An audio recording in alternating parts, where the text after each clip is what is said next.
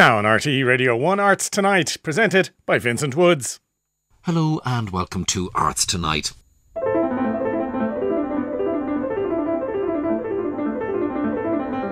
On this evening's Arts Tonight, straw, hay, and rushes in Irish folk tradition.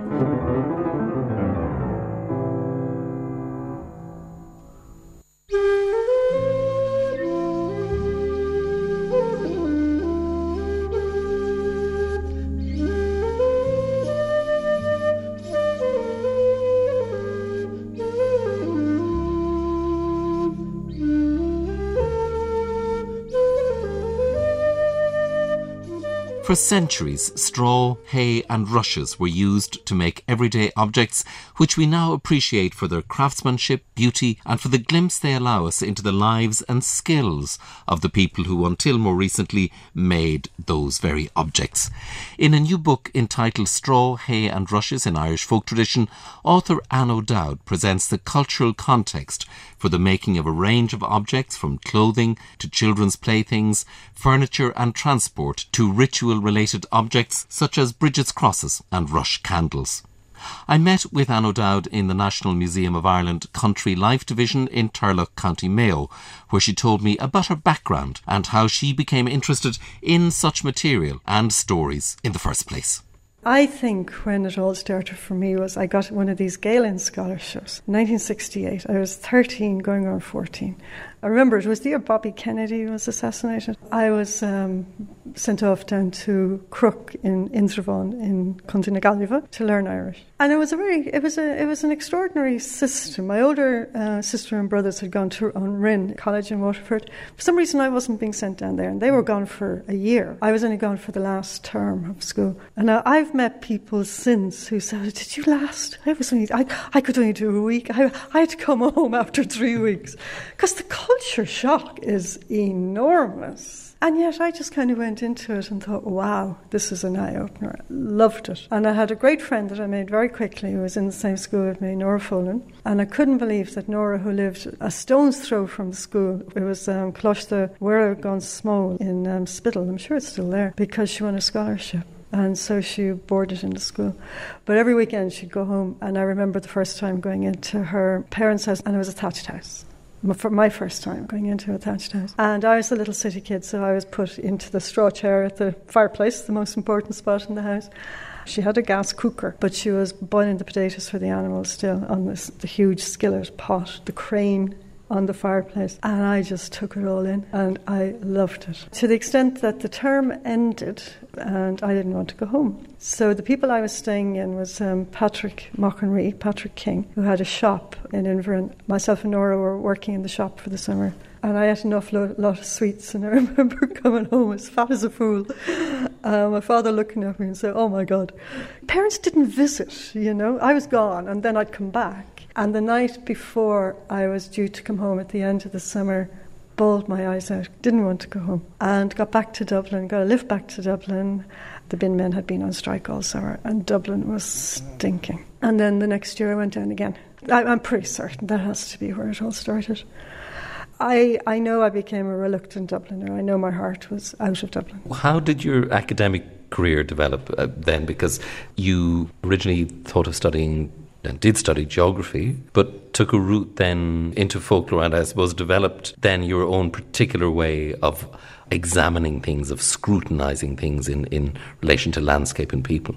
I had a teacher at school, and I should say we, because uh, Jean Meldon, my great friend of all those years, and I would have shared the same connection with this uh, teacher, Sister Patrick, Patty, as we called her, and she was our geography teacher. The nuns would always say, It's Muckross Park, girls. so Muckross Park in Donnybrook in Dublin when it came then to the time to go to UCD, we both studied geography. But I did Irish as a third subject and then picked archaeology. The first year, fantastic. Rory Dev, Rory De Valera, what an amazing man. And then Tom Jones Hughes in geography. So I was really lucky. I hadn't been in the museum since I was a child.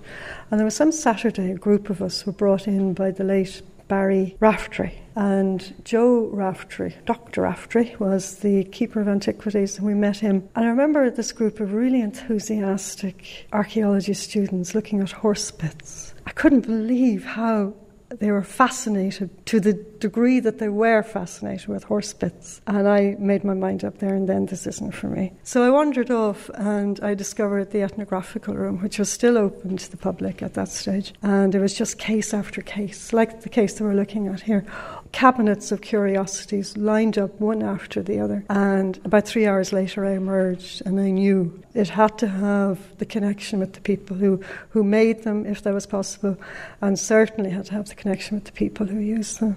Now, I had got the information that the folklore course was starting the following year. 1974 was the first year. Were you one of the was, first students in, of folklore in, in, first. There was myself, um, Pat who, who, became professor, and then there was Hilary Nolan and Anya Vranok. So there were only four of us, four women. Bo Almqvist, there was the professor, the late Bo Almqvist, brilliant man, a huge influence on all his students. And then Kevin Danaher, Cuivino Danaher, who was with Sister Patrick, one of the best teachers I ever had. You were then, I suppose, fortunate to go into the museum very young. I mean, in a sense, you got oh, your dream job. Um, yeah, my mother uh, saw the ad in the paper. and said, Well, of course, you wanted us all to get jobs. The job was an assistant keeper in the Irish Folklife Division of the National Museum of Ireland. And that was 1976, and the Irish Folklife Division had only been set up as a separate division in 1974. That was what the former director really left to this collection. He established it as a separate museum. The director's name was um, A.T. Lucas. Up to that, it was part of the antiquities collection. This museum wouldn't have been here today without Lucas, there's no doubt about that. And this museum wouldn't be here today without Lucas establishing the separateness of this collection, um, and he gave it that. Uh, what was the condition of the folklife material? How much material was there? When had it been collected? And, and I presume that Lucas was the spur in mm. in really minding it. Mm-hmm. Lucas came in 1948, adding to the collection, and then through the 50s, and then he became director in 1954. Up to um, the very early 1960s, the collection, all the folklife objects were, were in what's still there and still known as the Antiquities Crypt in Kildare Street. Um, I think it was about 1963. He was asked if he would like some money to establish a folk museum. He was given the Royal Hospital in Kilmainham. His so what happened when the collection moved from the crypt in Kildare Street? It was wrapped up literally in brown paper and twine, the OPW, the Office of Public Works, made these great big wooden cases with padlocks on them. Now, because there was so much space in the Royal Hospital, pretty old building, couldn't use it all. It's now IMMA, of course. It's now IMMA. So we were in there, and the Great Chapel was where most of the uh, collection was stored on shelves. But it did provide extra space to start collecting what was becoming available at that time, which was the bigger pieces of furniture, the dressers, the settled beds, tables, chairs, all of that, and of course the agricultural machinery. The Royal Hospital was it going to be developed? Was it ever going to be a proper budget? We didn't know, but, but the curators at the time were working toward the day when there would be an open air museum along the lines of what had been established in, in Sweden and Norway and Finland and Denmark the open air museum movement would have started in Scandinavian countries in the 1890s. The collection stayed in the Royal Hospital until 1978 79, and then the government wanted it. Where were we given? The former reformatory in Daingean in County Offaly. The conditions, they were laughable, really. I mean, we weren't just in the damp, we were sitting in puddles of damp down there. It was extraordinary. Rodents and spiders and spirits and ghosts and we had our office in the front, and you might have to go all the way back up to the dormitories to get something. Not surprising Spooky. that there might be ghosts in Spooky. an old reformatory. An old reformatory. Every now and again, the bell would ring at the big gates, and there would be a former inmate who'd want to come back and look around. Ah, horrific stories, absolutely horrific. But our job was to um, get a social employment scheme, as it was. So we had local men working with us. So it was opening all these big wooden crates and getting shelves made, getting the materials that you need to look after the collection. So acid free tissue paper, acid free boxes, hoovers to sweep the place, um, proper uh, humidifiers and dehumidifiers in the areas where the collection was stored. So we did a huge job, really satisfying. And the material survived. Yeah, very much so. Now, sometimes um, you'd open a, a, box, especially if there were clothing items, and especially wool, and the moths would fly out. But it's extraordinary how much of the straw survived.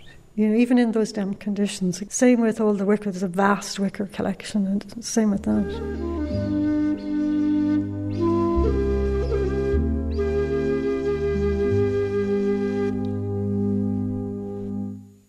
Christopher McCarthy is the archivist in the National Folklore Collection in University College Dublin. Here he shows Clíneanna An Luan some of the material Anne O'Dowd used as a source for her book, Straw, Hay and Rushes in Irish Folk Tradition. Criostóir, we're looking at uh, a lined hardback notebook opened here, and this has direct relevance to Anne O'Dowd's book. Could you tell us what contribution would the work of that book add to our knowledge on straw hay and rushes? Uh, we're looking at uh, a notebook manuscript by Micheál Mac from Bangor, Erris, County Mayo. Micheál Mac was one of those collectors working for the Folklore Commission who worked very closely with A.T. Lucas, the director of the National Museum. Lucas would have visited this area of Mayo frequently uh, throughout the 50s, uh, knew Mac personally, and Mac would have understood very well the detailed information that Lucas was looking for. Anne uh, has been in here very often reading all of Mac work and other collectors, but I think Mac above anyone else, symbolises the area of research in material culture. And here on the opening page, he, he lists about 20 odd people that he interviewed in detail about the, the whole tradition. I, am looking and admiring the handwriting, the coded colouring, the clarity of what's on the page. Did he work in a notebook first and then transferred all this detail into this for people who would look at it in the future. He hardly worked firsthand mm. with such clarity and detail. Yes, we're looking at a clean copy here.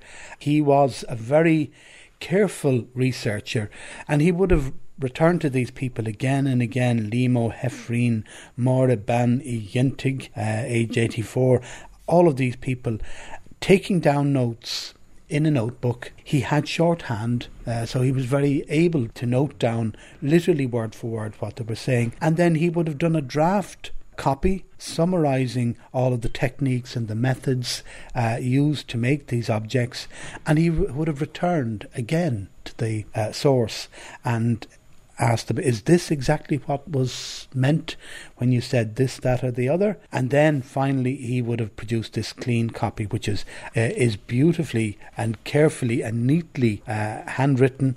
It's full of drawings explaining the precise process of making these objects from the very start to the final uh, completion two pages here, he has written through the text Scrista Amach, which is to say that he has revised his ideas because he has come across some other piece of information that has enlightened him in some way. Here we see on one page the methodology used by collectors at the commencement of a new section and where they were interviewing uh, an informant, uh, as we call them, a storyteller. They put down basic contextual information when the recording was made, by whom, the district to which it refers, the name of the speaker. In this case here, we have uh, two brothers, Seamus and Padraig Cafferkey, and their respective ages 76 and 74, small farmers from a place called Gisalia near Tullahan. Furthermore, it says that they learnt this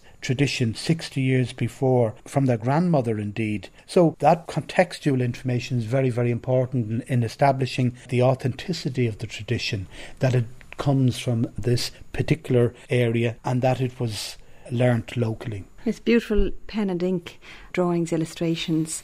And of course, we also have to say today that it's all written in Irish, as Gaeilge, uh, in the old script, which in itself now carries its own history, um, and it's lovely to see the two mm. alongside each other there. Mac Éinrí's parents were Irish speakers, and he grew up speaking some Irish. The area around him in Erris was a Gaeltacht area, still is today. Anne would have looked through all of this material.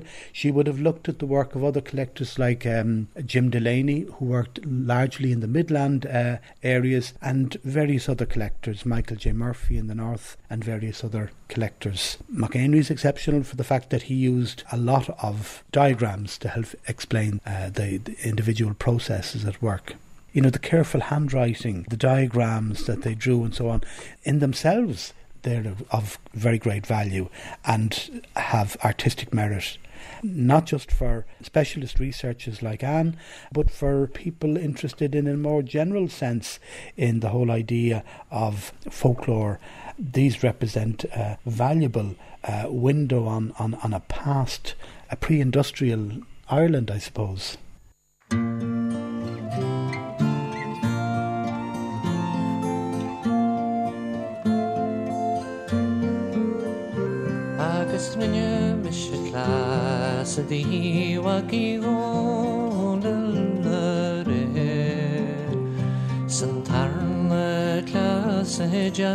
Nástal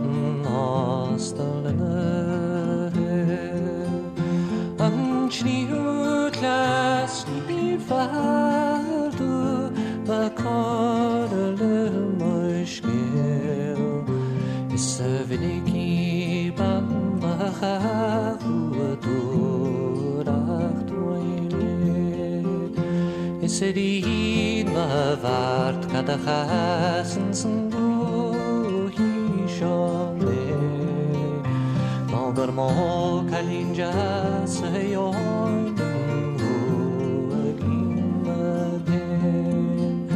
Malgar kasumish jak daro shahar Iskara galva Re chanval amach me kasú tú ganin fe Ma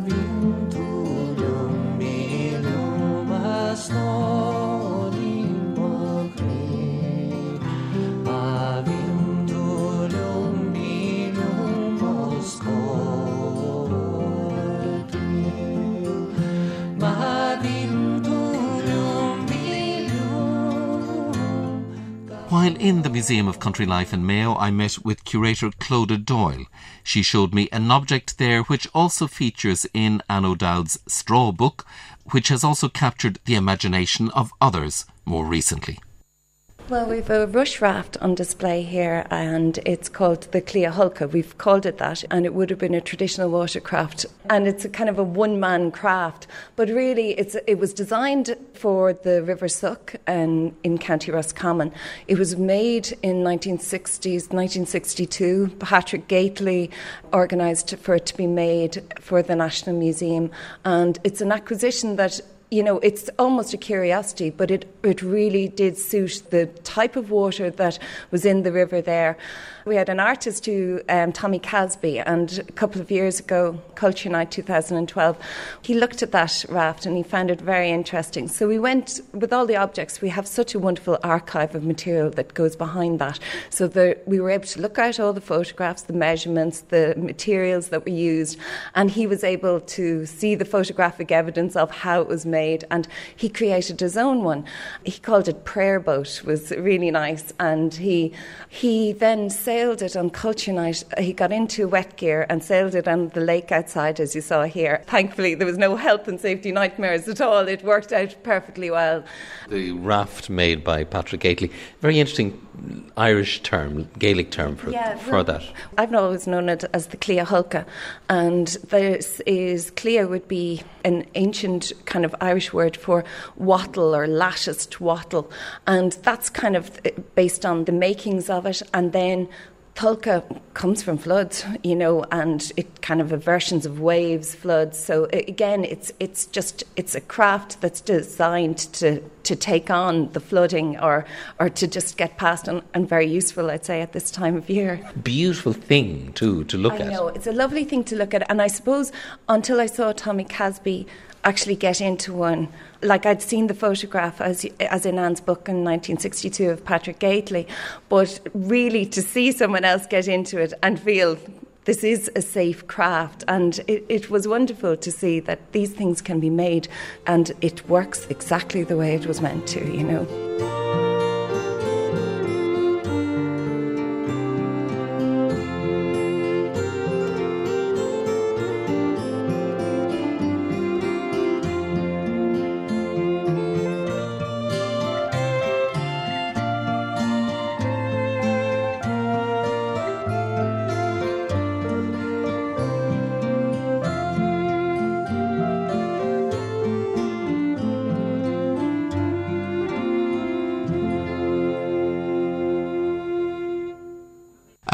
Was Clodagh Doyle, curator of the Museum of Country Life in County Mayo.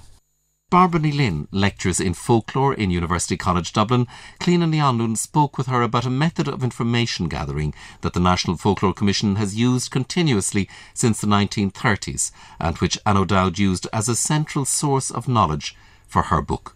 The questionnaire was used by the Irish Folklore Commission as a means of acquiring material. It was used from the very earliest days of the 1930s, and indeed we still use it right up to the present day. The, the idea behind the questionnaires was simply to try to draw material together on a particular subject in a, in a way that would be effective and that would cover the entire island within a relatively short space of time. And that the whole object of this uh, was in order to uh, obviously document aspects of life, aspects of tradition, aspects of folklore. Some of which were probably disappearing as the 20th century progressed. But really, what Anne O'Dowd has done in her book on straw, hay, and rushes and the extraordinary number of uses to which these uh, substances were put, what she has done is to make very great use of the questionnaire on this subject that was sent out by the Irish Folklore Commission, and in effect to, to draw this material together, to kind of synthesise it in many ways, and in her book to make all of that information available to the wider public again. Anne, uh, as she would be the first to say herself, is not the only person to have done this. Uh, Uh, very many other authors and academics and other people over the years have also drawn on material that was acquired as a result of the questionnaire system.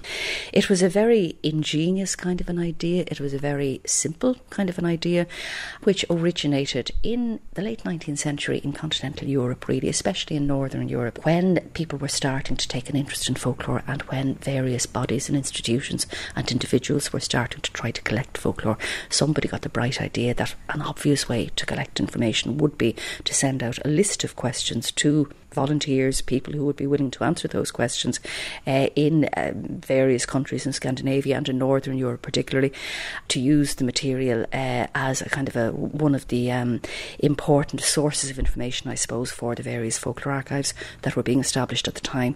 And what happened in the 1930s was that Seamus Ó Duilearga, James Hamilton Delargy, who was the man who was really behind the establishment of the Irish Folklore Commission, he had uh, detailed and intimate experience and personal knowledge of the way that archives worked in other parts of Northern Europe. So, what he did was to simply borrow this idea to very great effect and uh, in a very profitable and very productive kind of way for the Irish Folklore Commission. And from the 1930s on, the Irish Folklore Commission started sending out questionnaires on specific aspects of popular culture, popular tradition, and folklore. And, Barbara, how was it decided who would receive these questionnaires? Who, who the people they were being sent to? That is very closely linked to another of the major collecting schemes which the Irish Folklore Commission organised, and that was the Schools Collecting Scheme, which was organised in the late 1930s. Uh, the Schools Collecting Scheme ran throughout the school year 1937 to 1938, and that equally well was extremely successful and ended up bringing in a huge volume of material to the archives of the Folklore Commission. What happened then was that somebody got the very bright idea of marrying the notion of the questionnaire system with the, the schools collection. So the vast majority of the teachers in the, the 26 counties, they were asked if they would be interested in continuing to work with the Irish Folklore Commission as voluntary questionnaire correspondents. So, as Seamus O'Cahan, who was formerly the, the archivist here in the, the National Folklore Collection, uh, as he has written, that the school teachers really formed the backbone of the questionnaire uh, system in, in the decades that followed. Having said that, not all of the questionnaire correspondents were school teachers. Um, Seamus Ó Duilearga was a very good man at, at networking. He had an enormous number number of contacts in other parts of the country all over the, the island of Ireland, as did his colleagues in the Folklore Commission, Kevin Danaher and Sean O'Sullivan. In terms of subjects covered, really all human life is there. Medicine is in there, children's games are in there, uh, storytelling, music, song, and dance are in there as well. Calendar observance and calendar custom is also a subject that was covered on many occasions by various questionnaires. Uh, Christmas was one of the topics, it was one of the focuses uh, in the 1940s. In fact, in 1944, a copy of the questionnaire itself is at the beginning of this bound manuscript volume. And as you can see there, there are actually 10 blocks of questions which cover different aspects of Christmas and Christmas traditions, starting with terminology, what people used to call the days around Christmas in both Irish and English. Christmas decorations is the next heading there. Food, particular kind of foods that were eaten at Christmas, and also the whole tradition of fasting in the period immediately before Christmas. The fire at Christmas is the next subject on the list here. Christmas candles and the important and the symbolic use of Christmas candles at Christmas time, which most of us are still, of course, familiar with today. The idea, perhaps, of the youngest member of the household or sometimes the oldest member of the household lighting the Christmas candle on Christmas Eve and so on. The importance surrounding Christmas Eve itself. And Christmas Eve, of course, represents a kind of an older way of time reckoning whereby the night was reckoned to come before the day. So the actual occasion of Christmas Eve, like St. Bridget's Eve, like uh, May Eve, like Halloween, like New Year's Eve, it, it, it, was actually the night before Christmas Day that was really the central point of the occasion and of the, the, the observances and festivities and so on. The livestock at Christmas, again, how they would be treated at Christmas. Uh, then Christmas Day is, is number eight in our list of, of questions here prompts as to how people actually celebrated and marked Christmas Day. And the last two headings here are Christmas weather, prophecies, divination practices that are associated with Christmas. And then you finally have number 10 here is a question on modern innovations. And this includes things like, uh, and I'm just reading from the list here Christmas stockings, mistletoe, plum pudding, shop bought presents, and so on. So you can really see if these things were regarded as modern innovations in the 1940s, you can really see how times have changed so much. And I do remember as well, um, in looking through this questionnaire a number of years ago, there was a, a reference in the 1940s, obviously, when the questionnaire was sent out, to the fact that Christmas trees were starting to appear in the South Dublin suburbs in the 1940s, which again is so, it contrasts so sharply with the, the situation we have today, where, you know, Christmas trees are obviously completely universal nowadays. Bairbre Ní Fhloinn there, lecturer in folklore in University College Dublin.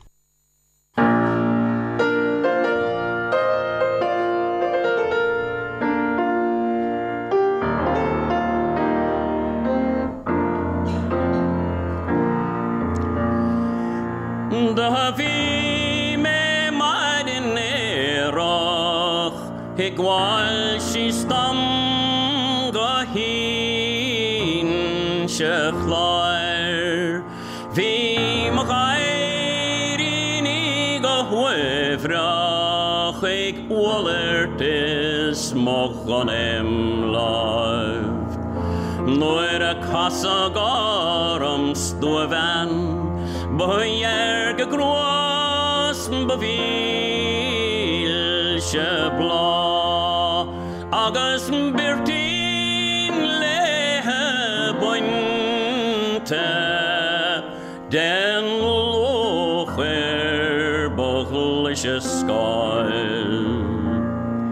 And then you then made an exhibition out of some of the material here, in particular in relation to hay, straw, and rushes in the Museum of, of Country Life uh, at Turlough in Castlebar, where we are. To me, it's the core of what the whole folk life collection is about, because it's making things from materials that are freely available to you in the landscape. So it's the intrinsic part of the collection of folklife objects. It's the core of the whole collection to me. So if we look at some of, um, of the things in particular, some of them might be in, in the making, in the tradition, thousands of years old, literally. And then maybe some traditions that have come in maybe in the last, and even up to the 1930s, and I can give instances of that. But I'm looking as, as we're talking here at, at the cow spancel. Now, a spancel is for the woman, because it was usually the woman who milked the cow, and so that she wouldn't get a kick from the, the hind leg of the animal, she'd put a spancel or a rope around the two hind legs. Sometimes the two front legs had the spancel, but usually the two hind legs. So a spancel would be about 18 inches in length. The rope could be of straw, could be of hay, could be of horsehair, could be of the tail hairs of the cow being milked. And so that was a, a, very easy material. So all these materials are there. If she needs a spancel, she goes into the area around her and she gets the materials to make the object and she has what she needs. But the horsehair spancel, the cowhair spancel, are probably the oldest objects in this collection. Uh, they're certainly thousands of years old, without any doubt. And there's a lovely, lovely seventh century story um, about a woman who uh, is coming out of the field with her spancel in her hand and she's just milked her cow, so she has her pail of milk. And uh, a, a, guy who isn't up to any good comes up to her and attempts to assault her. And what does she do with her spancel? She manages to protect herself and she strangles him with it. They're the stories that can be told about the collection. And it's the functional aspect of it because some people now say, well, they don't have a function anymore, they're in a museum. And that's quite true. They're objects that were used, they're not used anymore. They're objects that um, are there for inspiration for artists and for craftspeople. I think the basic thing in the human psyche is curiosity. And I think that's, to me, what a museum is about satisfying some element of that curiosity.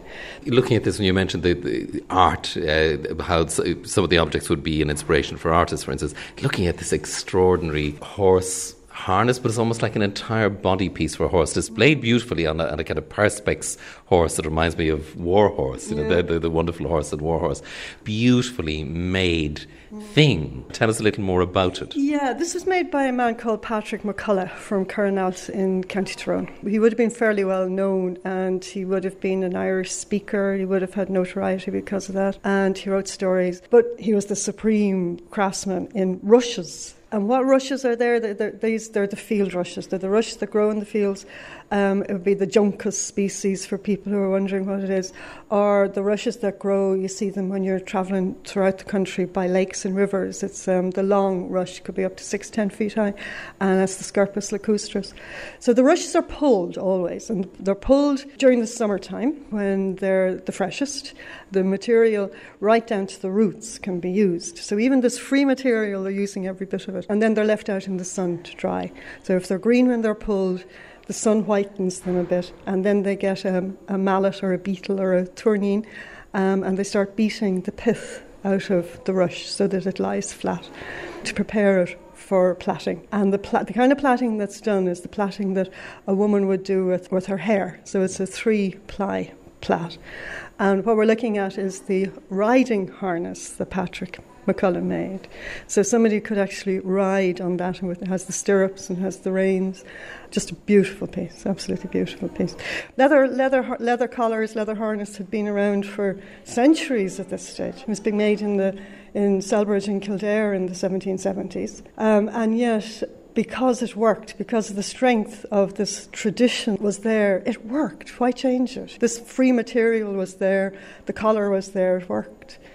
In the book, you talk about uh, social attitudes, and I suppose so much emerges from from this material.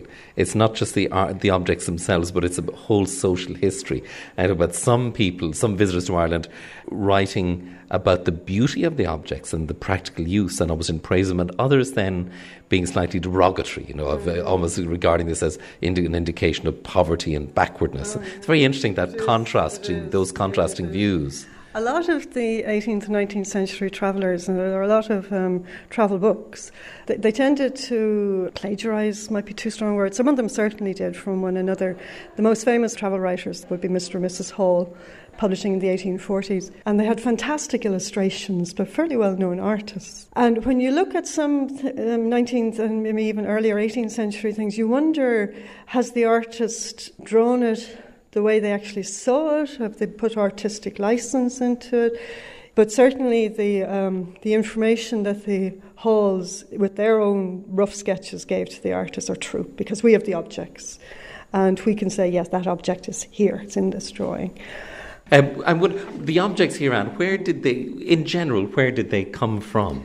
Now, um, A.T. Lucas, the director of the museum, um, when I started, he would have started collecting in earnest in the in the 1960s, um, helped by this whole wonderful network of people through the Folklore Commission and the Folklore Collectors, and then the people he would have met himself as he went around the country. So he, he identified through all of those contacts people who are still making these. And, and to me, it's the importance of the difference between people who can make them now, and there are people who can still make them now, and people who are making them at that time in the 1960s and 1970s, and they were making them because they were making a functional object. They weren't making them to sell them on. They were making them to use for themselves or because a neighbour had asked them, Could you make something for me? I can't do it. And that's the difference. And that's what Lucas caught. I, I, was really lucky and I got kind of the tail end of that into the 70s. And that's Ted Kelly's um, Hen's Nest that we're looking at there. Um, yeah, that was Ted Kelly. I was with my great friend John Kelly in Riverstown and I saw a man coming toward me carrying a hen's nest and I couldn't believe it. Because I'd been looking at these in the museum for the previous few years because I was writing an article about them. And I thought, oh my God, they're not still being used. And I stopped him and I said, Can I ask you where you got that? And he said, Oh, it's a hen's nest, it's a hen's nest for the hens. And I said, Oh, wow. And I didn't want to say I know all about them because then the conversation would have stopped. So I said, Oh, I'd love to get one of them. So he pointed me in the direction of Ted Kelly.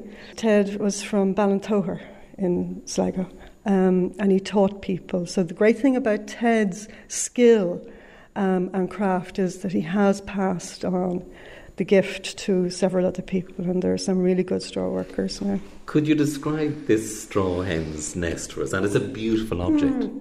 Um, it's, it's a hen's nest. Now, if you think of the material, it's made from a straw, and it's oaten straw. And the only way you can really work oaten straw is by plaiting it. This one is plaited in what's known, well, what I've called the built up plaiting technique. It's about two feet high, it's about 12 inches in diameter at the base, and it has this lovely square opening, which is about eight inches square. And the hens would hop in there when they were either laying their eggs or hatching their eggs and were, the, the hens' nests were hung up in the, the rafters of the house. So, you know, the, the old thatched houses had all the wooden beams and all the, the, the roof timbers. They'd hang the hens' nests from the roof timbers, and the hen would be quite happy up there. And it saved the woman of the house the trouble of having to go out, because hens will lay out, as they say, um, and she'd have to go out and look in all the ditches to see where the hens had laid her eggs. Whereas if she had her hens laying in a hen's nest, then, then the eggs were all together. There's lovely folklore about hens. um, hens tend to roost. If you look very closely, you see these things in, in drawings. If you look just at the picture, which is kind of the letter reading or something, you just see a woman maybe reading a letter by a window. Um, but look into the rafters, and there, there might be hens roosting. And what that means is they have their, their claws around a, a pole coming out of one of the, the timbers. They like to stay together. They like at night time to go to their roost and sleep. So hens like coziness. The hens will start an, an awful kind of cackle and make a noise in, at night time because they're talking to each other, is the folklore. Because hens in folklore came from Denmark. They were there before the Vikings, but they probably came in in, in more numbers during the Viking times in tradition, the hens are associated with the Danes, the Lochlannaigh, or the northern people. And they're always saying, oh, we're going to go back to Denmark, we're not staying here anymore. And it was very unlucky to leave your house with the hens in the house. You had to be sure to shift your hens out of the house and shoo them out while you were going away. Because if you didn't, they'd rake up all the dirt and dust up to the fire and cause the house to go on fire. They said then once they got up onto their roost, they were comfortable and they forgot all about going to back to Denmark. and if we look at uh, this in, again in your book and here in the exhibition, beautiful detail on, on children's objects, toys, uh, things associated with children's games and sport, and a, a child's rattle here. A very beautiful object again. It? The rattles were made out of rushes, they were made out of rods. So this one is made from rushes um, with the handle at one end and a container, a long, elongated container at the other end. And to give the rattling sound, they just put in a few pebbles, a few stones. So the child would pick it up and just shake it, and they got the, the, the, the noise of the stones banging together and banging against the sides of the rush container. And then the lee bean box beside it we didn't have lee bean boxes when I was a child, but I remember going down to the, the River Dodder in, Dub- in Milltown in Dublin um, with our jam jars, and we'd um, uh, catch the lee beans, as we call them, and bring them home. What are lee beans? Tiny little fish. They wouldn't be more than an inch or two in length. And I remember my sister, my older sister Mary, putting down her jam jar one day in, in the Dodder, and a trout went into it. So it was a bit bigger than a lee bean. But they were butterfly cages as well. So what they are always made of rushes. I've never seen them not made of rushes. And Estyn Evans, who's kind of, you know, the very well known Irish folk life writer and ethnologist, he would say that these are found in African countries and Asian countries. He probably saw it, but just didn't make a note of it. I haven't, I haven't come it's, across wonderful idea that what children would have had these. I think the basis made, little mm. objects mm. made from from rushes mm. in which to hold butterflies. Absolutely, and to catch butterflies. So it's got a container at one end, and it's an open uh, container. So and, a, and again a long handle. So if you saw a butterfly, you just put your nice light rush, rush container up in the air, and you'd catch your container in the shovel-like end to it. So a form of a butterfly net, but made from the yeah, materials that yeah, people had to hand. Absolutely. And they, they see the kids could make these things themselves. And the adults certainly made the, the rush rattle is a little bit more intricate and it was probably for a younger child. But the children could make the toys themselves. And this this extraordinary object again, uh, it looks vaguely like a, a satchel or bag. It's a wonderful object. Where did that? Where did this come from? It's a rush bag, and it's from North Mayo. This is just one of these stories that I loved figuring out all the pieces and putting it together like a jigsaw. Micheál Mac Éinrí was the main folklore collector in North Mayo. These two words, Thiarcóg and Pelic, uh, were found in Mayo for containers. Containers that would have held up to two or three hundred weight of corn that you put beside the fire to dry, or containers that would have stored the turf, or containers for for the the corn to bring to where you had your poitín still out in a hillside somewhere. So there, there were different sized containers, and then some of the containers, the Thiarcóg and Pelic, might have just um, held the knitting that the woman was doing, or the man's razor, and things like this. So they were in the house. This one is made from rushes, and again, it's a plait, but in this one, it's a multiply plait. And there always had to be an uneven number of rushes in the plait. So you might have had 11, you might have had 15, you could have had up to 33, depending on how wide you wanted your strip. I had discovered this um, plaiting for the making of very fashionable women's bonnets. Now, it's kind of all started in Livorno, maybe in the 1600s, in Italy. So we come from Italy to England, probably in the 1700s. By the end of the 1700s, the fashion for beautiful bonnets made out of wheat and straw had hit Dublin. And in order to get the plait, because these, these bonnets, the, the plait that, was, that went into the construction of these gorgeous bonnets with ribbons and bows all over them, might have just been half a centimetre. So you can imagine the tiny little fingers that were used to plait the individual wheaten straws. So, to get a supply of this material for all of the hat and bonnet making industries that were springing up in the cities like Belfast and Dublin, Cork, they started plaiting schools around the country. And there was one in Newport, not far from where I live, Newport in Mayo. And there were 200 children brought into a plaiting school to plait very narrow little plaits all day. Um, and then that was that was all rolled up into a big ball, and all those big balls at the end of the week then went off to Dublin to the factories. That plaiting that those small little children were doing in the plaiting schools and the other plaiting schools around the country in the beginning of the 1800s is exactly the same method. And it's not an easy method. You can do three plaits, no problem. But if you have to plait 33 individual strands. You have to learn how to do that. And I think the learning was through the plaiting schools earlier in the 19th century. The bag, the Thiarcóg then we're looking at is a, a rush plaited bag. So the individual plaits stripped together and made a bag. And it was Micheál Mac Éinrí and Lucas who decided, right, we have to get these. And he went off to his 90 year olds and his 101 year old informants as they're called, and he came back with this object to the museum. To me, it's, it's the prize of this exhibition. It has to be. The story of it, its connection with plaiting schools, small little children, having um, a few pence at the end of a week for the work that they were doing. It's just, I think it's a beautiful story.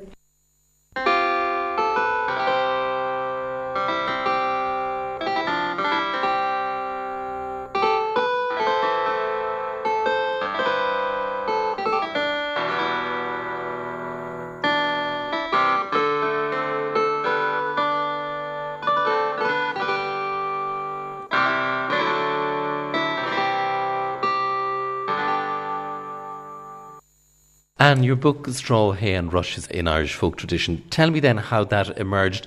Is it a, almost, in a way, a natural extension of your work over the years, and in particular your, your work in association with the exhibition which became a permanent exhibition here in the museum. Yeah, pretty much.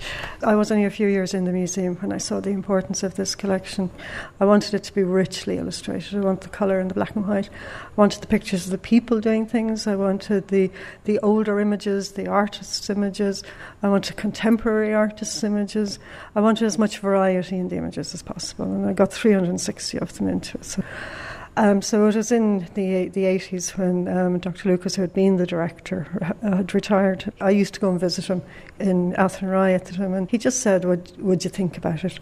And then after he died, Etienne Rynne, previous professor of archaeology in UCG, he asked me if I'd take it on. So I did, yeah, of course. Lucas had sent out this extremely detailed questionnaire in 1962. He had devised it with Seamus Ó Duilearga from the Folklore Commission, as it was known as at the time. It was a really good way of getting the information in fairly quickly. So you either got very long responses from people who felt like writing a lot, or you got the pertinent information from other areas in a short format. Each one of them remembered the things still being made and used, or had older memories of people telling them that they remembered it. So there was all sorts of levels of time period that were covered by the replies. In a sense, I suppose this book is uh, the third in what you might term a trilogy of books that you've you've made now, uh, drawing on folk tradition uh, and a great deal more history, geography, social geography. Uh, one on cooperative labour, one on uh, spalpeens and tattie hokers, uh, migratory workers from Ireland working in Scotland in particular, and now this on, on straw, hay, and rushes. How do you see those works fitting together in terms of making a bigger picture of of Irish life and history?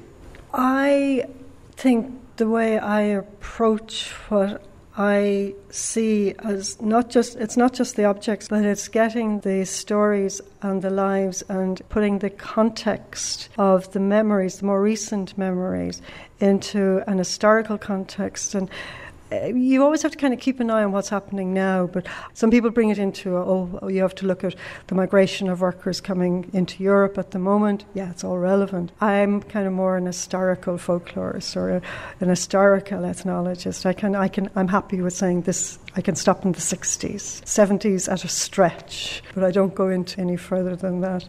The work on the straw really came about because it is the core of the collection. Lucas had collected this vast amount of information that we wouldn't have, both in terms of the questionnaire replies, that information wouldn't be there if he hadn't sent out the questionnaire, and the objects wouldn't be here if he hadn't made a strenuous effort to get every contact he knew around the country to find people who could still make the objects. Oh, that's absolutely invaluable because it's not documented anywhere else. And despite this plethora of mainly English travellers and writers going around the country for decades and writing um, travel books, they don't mention these things because they didn't see them.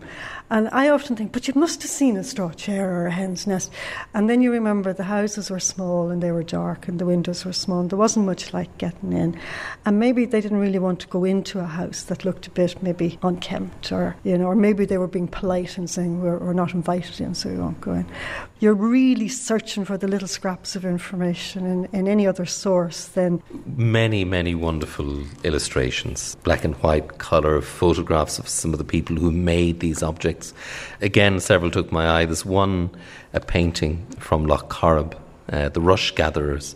When is it? 1860. I knew in the mid 80s I wanted to do this, and then I started gathering things and even going on holidays. I remember finding a bracelet of straw in Lanzarote and I had to buy it, or being given presents of straw baskets by people, and I had to say, Stop bringing me back straw baskets, please, I have enough. I remember being with my sister and her husband who had been living in the Philippines for the last 10 or 12 years, and I remember seeing uh, material, actual fabric made from pineapple fibre or um, banana fibre. And this all intrigued me. I was looking for images all the time. I knew I didn't have any problem. I knew I was going to have a huge range black and white drawings, black and white photographs, people doing things, colour images. The photographer in the museum, Valerie Dowling, superb quality work of the, the studio images of the objects in the collection. And then, very shortly before I'd said I have enough images now, picked up the Irish Times on a Saturday. It was the back pages there with uh, auctions, uh, antiques, and, that. and this image was there. And I said, Oh my God, I hadn't seen that before. So it's J.J. Hill. He drew this probably the 1850s. He produced it as a print that was circulated as a, a, poster, if you like, in the Illustrated London News. And so there would have been many copies of the poster or the, the print distributed. The auction house had said that they had the original. Got into my car and I went down to the auction room and I was looking at it, and I actually put in a bid for it, but it went. For, I think it went for a bit, bit daft money, certainly more than I wanted to give. And then I went online simply at home, and I found this version of the poster. So this is the original poster that went with the Illustrated London News in 1860. And what it shows is these three people on a boat Beautiful painting, beautiful colourful painting. The man with his red hat and rowing the boat, and maybe his two sisters in, in one end of the boat, and the, the one dog swimming in the lake, and the other dog still on the little island. But what they are are gathering the rushes. These are the rushes that they need for maybe covering the potato pits so that the potatoes are protected during the winter, or maybe um, patching up the roof of a house, thatching it, or completely thatching an outhouse, or using it as bedding for animals, whatever they wanted to. And they'd cut this with their, their scythe or their, their reaping hook, and they'd pile it up onto the boat and then row, row home again. It's a magnificent image. The cover of the book, um, photograph of a man called Bernie Winters from Clare Island, photo by Michael McLaughlin. Tell me about him and, yeah. and this particular photo. Bernie Winters um, passed away in April, and Michael McLaughlin had taken this photograph. He, he, he, thinks probably certainly in 2013. He was out on Clare Island, and he went into Bernie's house, and he was a bachelor. He didn't need anything other than what he had in his house. He didn't need the three piece suite. He didn't need the carpet on the ground. He had all the comforts of the world. Very, very popular. Michael McLaughlin went into his, his house. He knew he had made straw things. Now Michael wouldn't have had wouldn't have had any kind of clear detail of what they were. Bernie said to him, Wait till I go in and get some of the objects. He went up to the room and brought down these. So Michael put them in the image without really knowing what he was doing. Because a few months later, then, after Bernie passed away, and I opened the Mayo News and I couldn't believe it.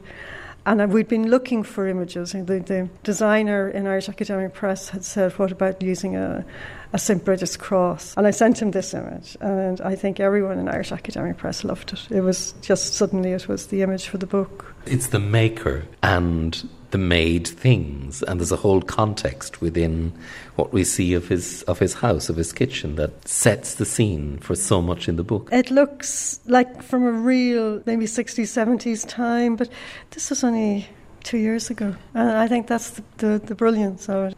What does it mean to you to see this material gathered together now in what you have called your straw book? It means that I gathered the information that Lucas had initially brought together and added to it, it and did all the work of cataloguing the collection and getting all the historical references because it's this isn't just about the people who were alive in the 20th century. I, I think the publishing world and, and all credit to, to Conor Graham and Irish Academic Press, they've made a superb publication. Um, Stuart Coughlan is the designer, and it was very obvious when all the material went to Stuart down in, down in Cork that he loved working with it. It's, it's a handsome publication. There's a beautiful phrase uh, which goes back to maybe about the 8th century, which links rushes to welcoming, to a timelessness, I suppose, that again we see in that image of, of Bernie Winters. Mm. Would you remind us of that? If I knew you were coming, I'd spread green rushes for you, and it's. I think it's wonderful. Um, and uh, the idea was that you had an earthen floor. If you spread the rushes, then you had some dry place to put your sleeping area or to put your sitting area. So spreading rushes is ancient, early historic at least, if not if not earlier than that again. If I knew you were coming, I'd spread green rushes for you. Means if I knew you were coming, you're such a special guest and we haven't seen you for a while, I'd put a welcome of green rushes under your feet and I'd say to you, You're very welcome to my home. Anne O'Dowd, thanks so much.